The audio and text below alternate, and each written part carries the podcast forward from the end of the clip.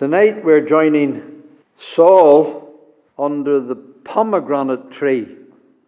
Verse 2 Saul tarried in the uttermost part of Gibeah under a pomegranate tree. Now, one thing is clear about this scene that we are joining tonight is that it is a bad day for Saul. We're not going to look at all the reasons why things are so bleak for him. One of them is certainly that he's only 600 men and he has to face 30,000 plus Philistines. So I suspect he's feeling something like Elijah will feel. Whenever at a future time from this, he sits under a juniper tree. But this is no juniper tree that Saul is under tonight. It is the sweet and the very lovely pomegranate tree. He tarried under a pomegranate tree. Now, tarrying is a good thing at times. We have to tarry to seek the Lord and to pray and to reflect, to weigh up the situation, to get help from God. Saul is tarrying, whether he's tarrying for that reason or whether he's tarrying because he's depressed and in despair and doesn't know what to do. And the latter seems more likely. He's in the uttermost part of Gibeah and he just hardly knows what to do. He's at a loss. But nevertheless, he is here under the pomegranate tree. Now, it seems to me to be a very strange thing why the Holy Spirit would record this. Now, things like this intrigue me, and I'm sure that they do you as well. Why even mention the kind of tree it is? What would the purpose be in that? Why even mention that he's under a tree at all?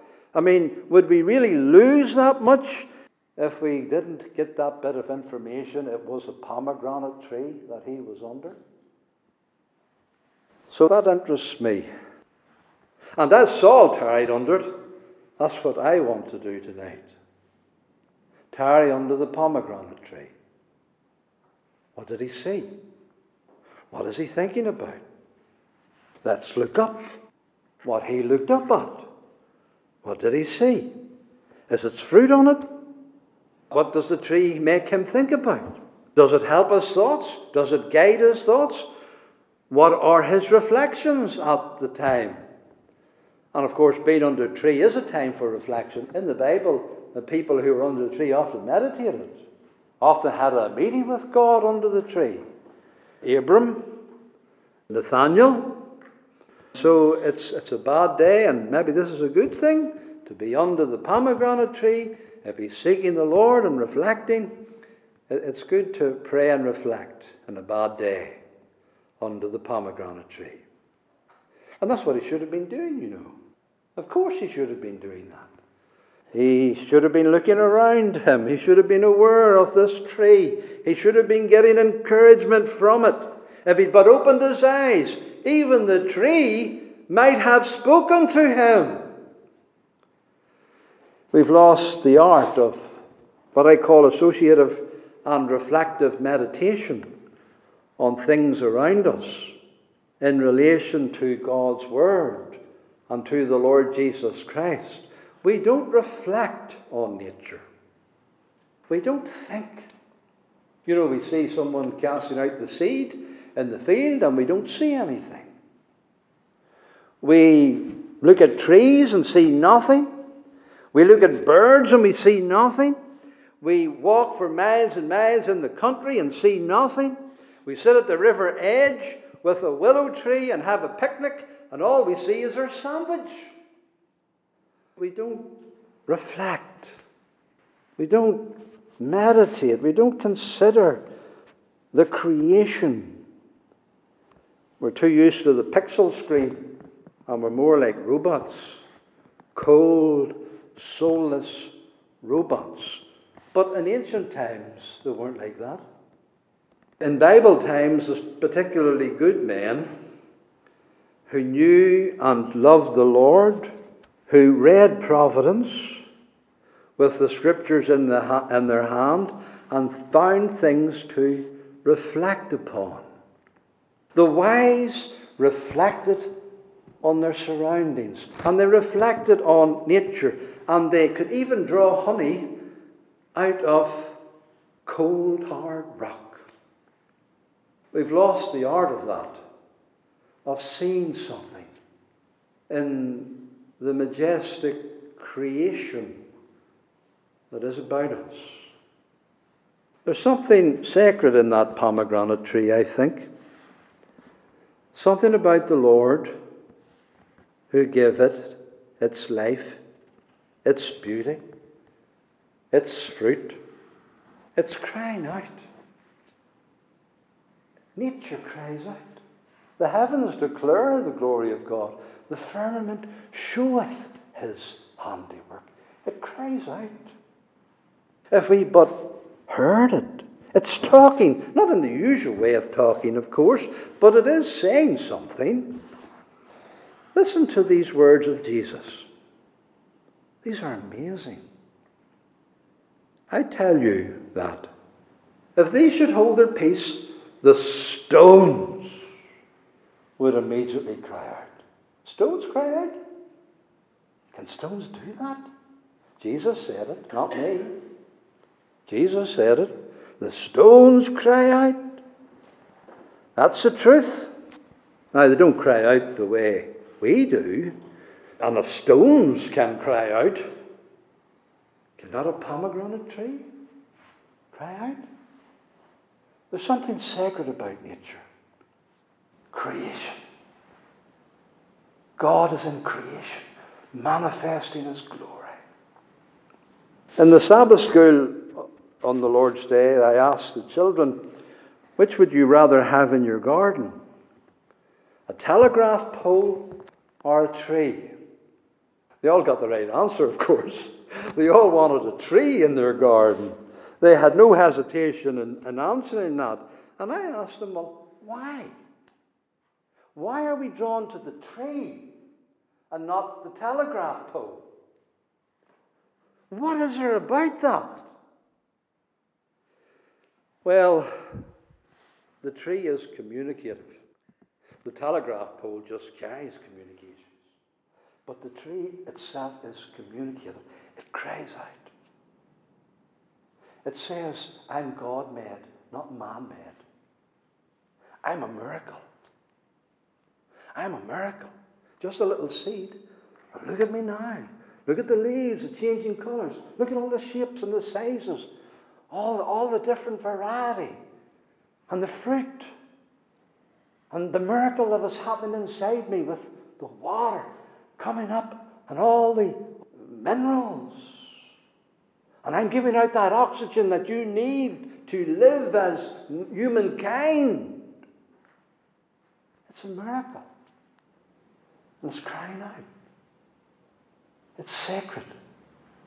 It's revealing something of God. But we don't hear, we don't see. We don't think, we don't consider. It's just a tree, that's all. And we give that name to millions and millions and millions of others. But behind every tree is the eternal Logos. Because that tree was first in the mind of the eternal Logos. When he made all things, it came out of his mind. Every tree is a miracle. Every tree is a wonder. There's something of God in every tree. But in that pole, that telegraph pole, that's just man cut down a tree and a dead bit of stick, and it's man's work. That's like nothing to God's work. Just take the life of our Lord. He didn't go to the rabbinical schools. He didn't have a study and a library full of books. There was no such a thing in Nazareth. What good comes out of Nazareth? Don't even have a library of books. Can any good thing come out of there? But he did have the scriptures. He had the synagogue, which he was accustomed to, to go to every week. He had access to the Word of God. He could probably go to the synagogue and read it. Of course, the Lord gave the Word, but we're talking about his humanity. He had to read the Word and search the Word and study the Word and memorize Scripture. And his other book was the heavens declaring the glory of God and the firmament showing his Father's handiwork. And he could read that too. He looked and he read that. Just study the Lord's teachings. He observed all that was going around. Behold, the sower was forth to sow. Plants, the lilies, sparrow falling. How much were even sold for in the marketplace? Everything he observed. He had this marvelous ability. He especially noted what is before us tonight trees. How many times he brought them into his parables. How many times he refers to them. You remember he cursed the figless fig tree. Do you ever think of why he did that? He saw something, he heard something. That fruitless fig tree was talking to him, it was saying something to him. He had to go and curse it. He responded to the tree. He heard something. It showed him something. And he had to respond in the way that he did. Remember, he said, Every tree that bringeth not forth good fruit is hewn down and cast into the fire. Wherefore, by their fruits ye shall know them. And the Lord knew the fruits of the tree, he knew his trees. The last Adam was focused on trees. The first Adam was too. We know that. Satan was as well. Trees had a fascination for the first Adam, and a fascination for Eve, and a fascination for the devil. And it was under a tree that Adam and Eve fell. The Bible begins with trees, and it ends with trees in the book of the Revelation. There's a whole theology of trees in the Bible, from beginning to end.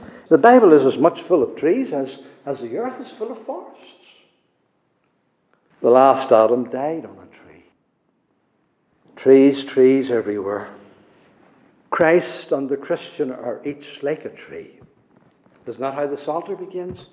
He'll be like a tree. I mean, if you don't know anything about trees, you might as well not go into the Psalter. You have to begin at the trees to gain some sort of insight into the Psalter. Like a tree. I want to be like a tree. The trees of the Lord are full of sap. The Lord is always using trees, always talking about trees. So let no one tell you trees are meaningless and silent nothings to the Holy Spirit. So the Holy Spirit writes down under a pomegranate tree. And we can't run past that, can we? He tarried under a pomegranate tree. Is not the Holy Spirit saying, You do that too? You tarry under the pomegranate tree. If the Holy Spirit points out a tree, we have to sit up and give attention.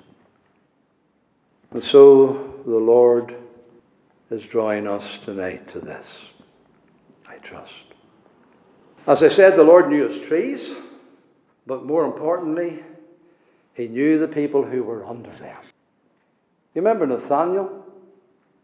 Nathaniel was completely blew away by what the Lord said to him. How do you know me? Jesus answered and said, Before that Philip called thee, when thou wast under the fig tree, I saw thee. He didn't just see the fig tree, he saw Nathanael under the fig tree, as he sees Saul under the pomegranate tree now. And there's a significance in that to Nathanael. He says, Thou art the Christ, the King, the Son of God. Because I said, I saw thee under the fig tree, believest thou? Thou shalt see greater things than these. So it made an interesting effect upon Nathaniel that the Lord saw him under the fig tree. Study the people under the trees in the Bible. A lot of things happened under trees. But we are with Saul tonight. Now, some of the Jews in the past have believed that the pomegranate fruit was the fruit that Eve ate and gave to her husband. Some of the Jews have been of the opinion that it's the forbidden fruit before the fall. I doubt it, but they thought it, some of them. Perhaps they base it on this. Here's Saul, he's fallen, he's lost all, he's lost the kingdom. He's like Adam, it's just he's, he's thrown it all away, and he's pictured under the pomegranate. So maybe based on that, the Jews have said, it's the forbidden fruit. It's the fruit that made them fall. And here Saul pictures that. I don't know about that. But there is some kind of identification and association here that has to be at least mentioned. But what is he looking at? Is it in fruit? I think it must be, which is why it's mentioned. Pomegranate tree. It's a powerful sight. What did he see? I suspect he saw nothing at all, just fruit. I suspect he didn't reflect on it, not one bit. But we're not going to be like him. We're going to reflect. We're going to look up with our Bibles and meditate and see what we can see. If we ask the tree, it will teach us. It's too late for Saul. He's dead and buried. He didn't get any benefit from it. But we are here, and the Holy Spirit has put it before us. Surely we can get some benefit from it. And maybe you're a bit down today. Maybe it's a bad day for you. And the Lord has brought you under the pomegranate tree. Don't be like Saul. Get no benefit from it. The Lord has something to say to us. And as we look up and we see all this beautiful fruit, this, these red pomegranates hanging, what do we see? Jesus.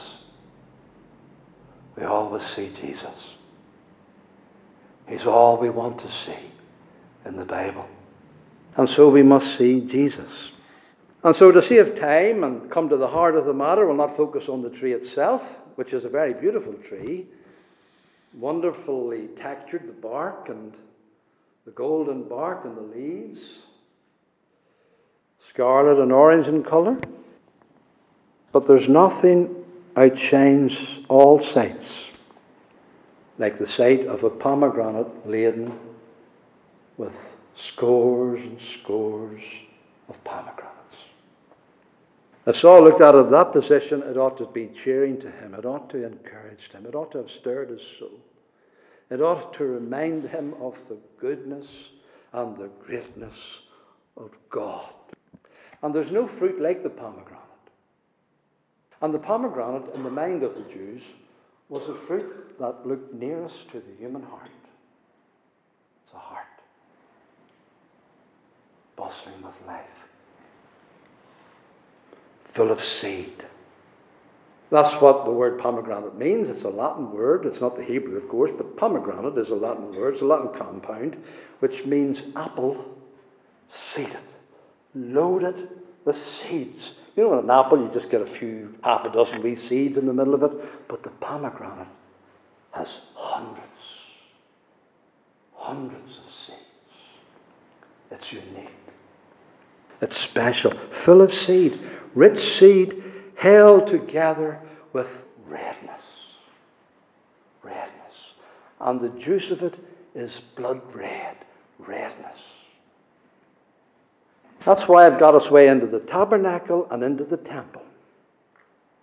And the very fact that this fruit, beyond all others, made its way into the tabernacle and into the temple tells us that it points to Christ, who tabernacled among us. Its first mention in the Bible is most interesting. It occurs in Exodus, in the description of the hem of the high priest's garment. Yes, Saul knew that. He probably even seen it at times. The hem of the high priest's garment, looking up at that fruit, he would think, if he did think, as he ought to think, high priest, glorious garments, sacrifice and intercession of the high priest. And the description is given twice in Exodus of the high priest's garments, chapter 28 and chapter 39.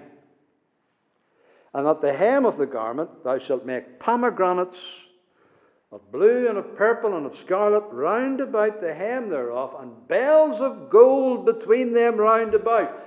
A golden bell and a pomegranate. A golden bell and a pomegranate.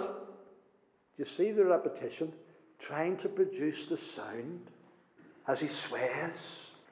A golden bell and a pomegranate. A golden bell and a pomegranate. There's music. There's something glorious even in the way the high priest swears. And between the bells is the fruit of this tree pictured a pomegranate. The pomegranate is surrounded by the golden bells. The golden bells enclose the pomegranate in the hem of the high priest's garment. And he has to wear it on the hem. And the sound has to be heard. And when he goeth in unto the holy place, the sound has to be heard. And when he comes out, the sound has to be heard that he die not. So it's clearly identified with Christ, the high priest, who ever lives for his people, who walks for his people, who sacrifices himself for his people, who intercedes for his people. When ministers in the sanctuary, then, as the high priests, picturing Christ, the pomegranate will, will undoubtedly remind us of that. That's why I see Jesus. I think this must be why we're told under a pomegranate tree. Now, I'm not saying that I've been able to draw all out. I don't think so at all. I'm only touching and scratching the surface here. But there certainly is something here in the mind of the Holy Spirit, and we have to endeavor to get to it. You're this pomegranate because he carries them in into the holy place.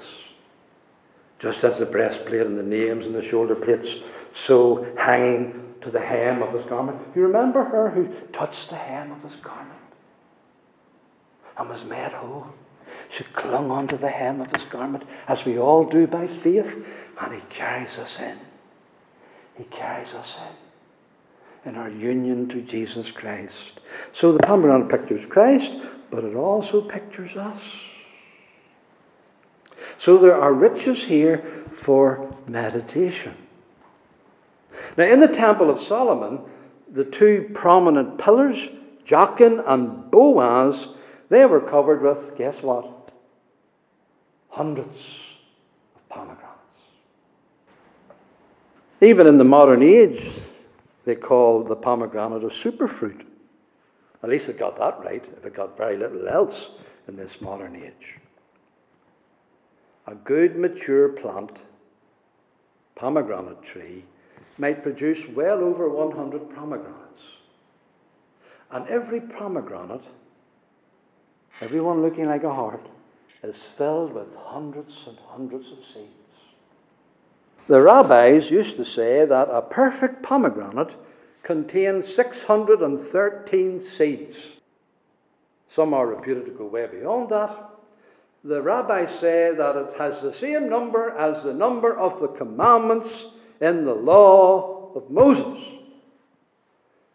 Thy word have I hid in my heart I delight to do thy law. Yea, thy law is within my heart, like a pomegranate. The 613 commandments of the Torah in his heart.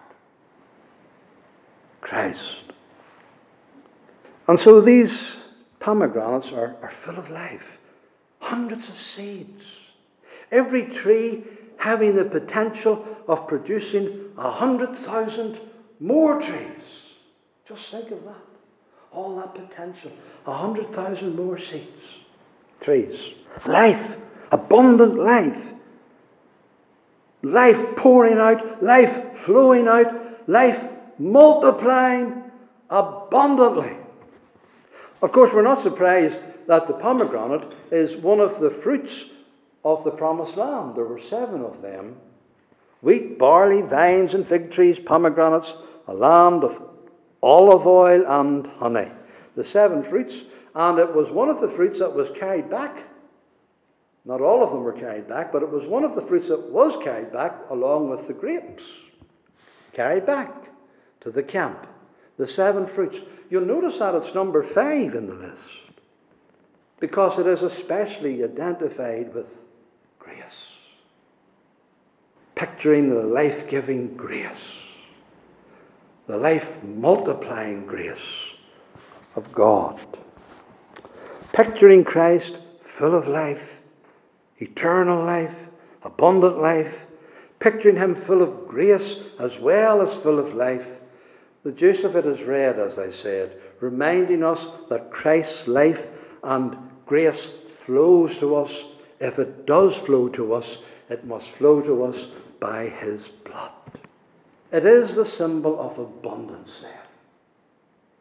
Hundreds of seed in every pomegranate. It brings forth much, brings forth many. Like Christ's death, he shall see his seed. And I tell you, it's not like a few wee seeds in the apple core. It's like the abundant seed of the pomegranate. The seed shall serve him. An abundant seed that no man can number of all tongues and kindreds. It is a particularly a symbol of his resurrection from the dead. He didn't come forth alone. He's the firstborn of many. And there are abundant of seed that come forth with him, even his people. And he carries every one of them into the holy place and all of them are clinging to the hems of his garments for salvation. Doesn't that encourage us? Have you had a bad day? You've Christ.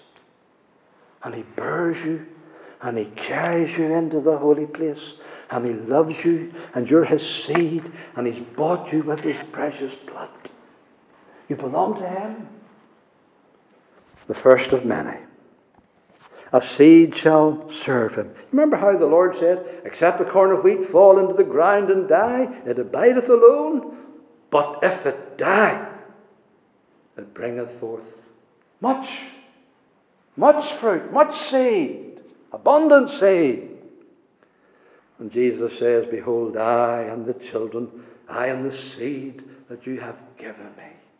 So many of them, Lord they can't be counted like the stars in multitude, like the sand by the seashore, innumerable.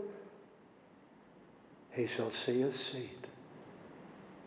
I think it is suggestive of the heart, and I think those Jews aren't far from the mark who see it as a picture of an enlarged heart, the pomegranate. It is like that. The valve, you cut into it, the chambers, it's like a heart in appearance and structure, an oversized heart, a large heart. And in medieval times, the pomegranate was a symbol of love. It is interesting that God has already referred to his heart in chapter 13. And he's also remembered Saul about his heart. A man after my heart.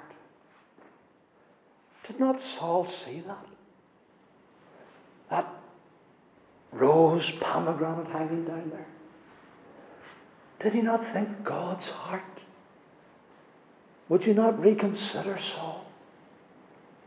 Would you not stop your rebellion and make yourself at one with the heart of God as you tarry under this pomegranate tree? Did he see that? I suggest he should have saw that. The heart the heart of God, the heart of Christ. And it is interesting that in the Song of Solomon, we meet the pomegranate abundantly. And what is the Song of Solomon about? It's a song of love. One of his best songs. And it's got into the book. He wrote thousands of songs, but one got into the book, and it's the best song because it's a song of love and it's full of pomegranates. So the medieval people aren't far off the mark, I don't think when they say that. Of course, they love the Song of Solomon, the best of believers in medieval times. There's a famous painting that exists. There's a picture of baby Jesus. And he has holding in front of his heart an open pomegranate. As if to say, This is my destiny. To have an opened heart, a pierced heart for his people. For his people. And you remember that Jesus Christ, his side was pierced. There came out blood and water. The life came out. The life was poured out. Life and death coming forth. His people coming out of his heart. You remember Eve come out of Adam's side. That's where we came from. Out of his side with the blood and the water as he bought us, possessed us, remade us in the new birth, out of his side, out of his heart, full of life, full of seed. He'll see a seed and he pours out his heart. I don't know that I've got down to the depths of all of this, but there's something here. I've no doubt about it. Christ. Christ. And so the church was born from his side. He died. Yes, he died. But he sees his seed. And what a seed it is. At the Passover, the Jewish Mishnah states, How shall the paschal lamb be roasted? The paschal lamb must not be roasted with an iron roasting spit. You couldn't put an iron bar through a lamb to roast it. The Mishnah says the spit must be made of wood, of the pomegranate tree. It should be taken and put in at the mouth and brought out at the vent thereof. Now, of course, we would love to know on what kind of tree Jesus was crucified. We're not told. And I don't suppose it was a pomegranate tree, but this we do believe that the paschal lambs were impaled on pomegranate tree branches. The Mishnah states it at the time of Christ.